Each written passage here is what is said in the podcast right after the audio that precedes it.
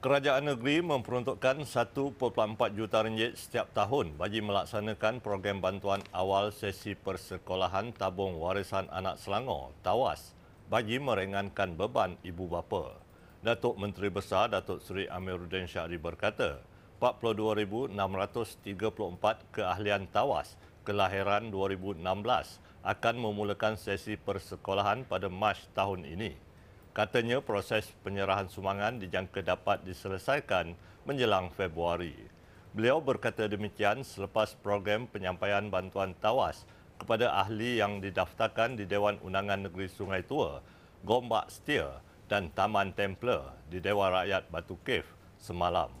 Pada program tersebut, sebanyak 2,677 ahli tawas yang melibatkan 1,213 ahli kawasan Dewan Undangan Negeri Dun Sungai Tua, 698 ahli Dun Taman Templar dan 766 ahli Dun Gombak Setia menerima bantuan beg sekolah.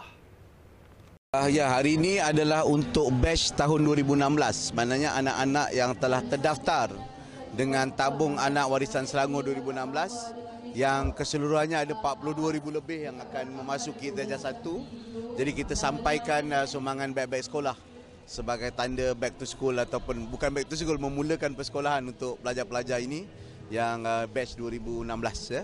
Jadi uh, kita uh, uh belanja lebih kurang apa kan dalam dalam lebih kurang 1.4 juta kepada uh, waris-waris ataupun alumni tawas ni untuk setiap kali mereka masuk di darjah satu. Selangor Sarin Plus 2023 menyediakan pemeriksaan tambahan bagi gigi, telinga dan fisioterapi kepada pesakit yang hadir bermula 18 Februari depan di seluruh negeri. Exco Kesihatan Dr. Siti Mariah Mahmud berkata, pesakit akan dibantu bagi mengenal pasti sakit yang dialami sebelum mendapatkan rawatan lanjut di klinik kerajaan atau swasta.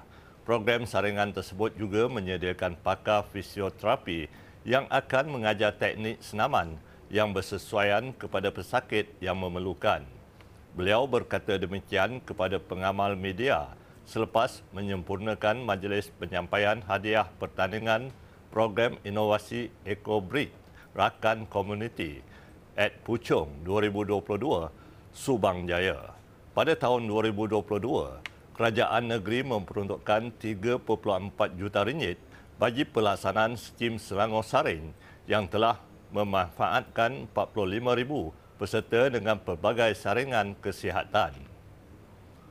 Tahun ini, uh, insyaAllah kita buat pemeriksaan gigi, uh, kemudian pemeriksaan telinga, uh, untuk mengesan penyakit ataupun ada masalah ataupun ada uh, masalah pendengaran dan uh, fizioterapi. Fizioterapi ni sangat menjadi sangat penting sekarang eh sebab orang sakit-sakit uh, banyak sakit jenis yang memerlukan fizioterapi uh, dia jadi dia bukan buat rawatan di situ sebab fizioterapi uh, impossible satu kali buat dah baik kan? Tapi dia akan menunjukkan cara-cara lah. Jadi untuk gigi pun begitu. Misalnya bila dia datang kita tengok uh, doktor tengok okey kamu ada gigi berlubang yang perlu ditampal ataupun uh, uh, perlu buat scaling. Dia juga boleh tengok sama ada kita ada masalah gusi dan sebagainya. Dan kemudian doktor kita akan uh, merujuklah uh, sama ada nak pergi klinik kerajaan ataupun nak pergi swasta ataupun nak pergi kepada klinik uh, uh self care sendiri pun boleh Ya, begitu juga fizioterapi dan uh, telinga sebab pakar-pakarnya ada kat luar tapi orang kita sengaja saja nak pergi periksa tu susah sikit. Uh, jadi dia buat pemeriksaan itu. Program Rentak Selangor dan Manifestasi Keroncong merupakan strategi kerajaan negeri menyenamakan aktiviti kebudayaan terutamanya seni muzik dan tarian. Esko Kebudayaan Borhan Aman Shah berkata, adat tradisi dan budaya pelbagai etnik serta latar belakang majmuk rakyat Selangor menjadi elemen penting dalam usaha tersebut. Program yang diperkenalkan sejak 2015 itu telah berjaya mencungkil bakat serta membongkar keunikan dan kepelbagaian seni yang masih diamalkan di Selangor.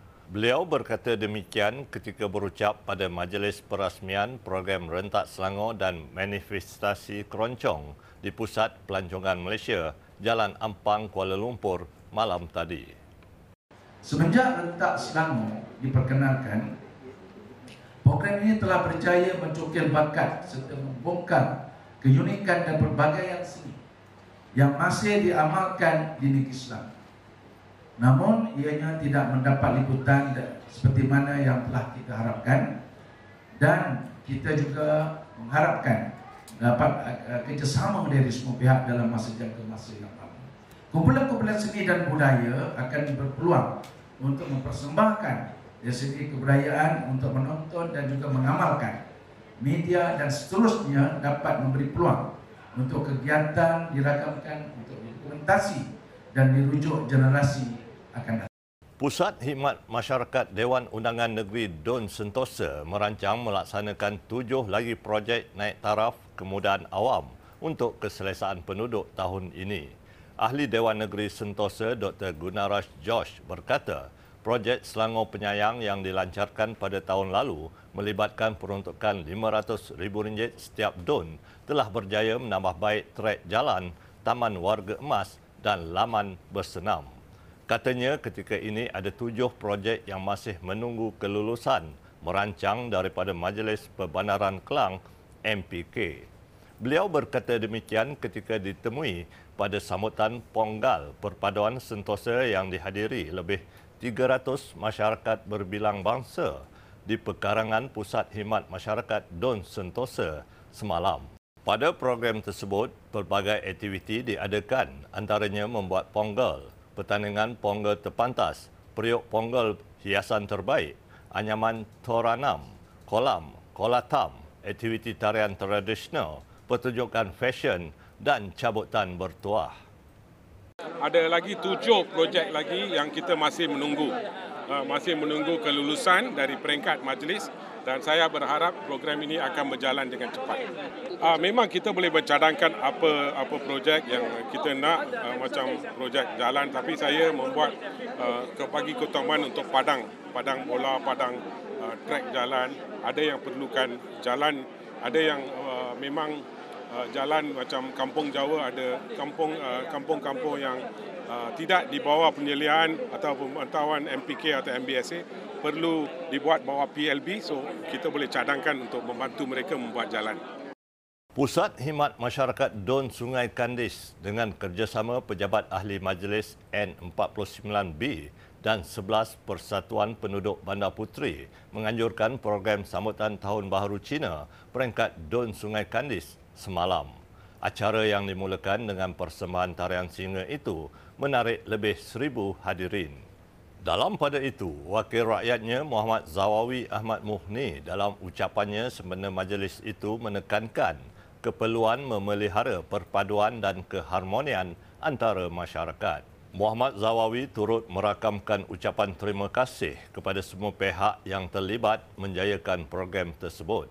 Antaranya Cabang Keadilan Kota Raja, Ahli-Ahli Majlis Kawasan, MPKK serta Persatuan Penduduk Bandar Puteri.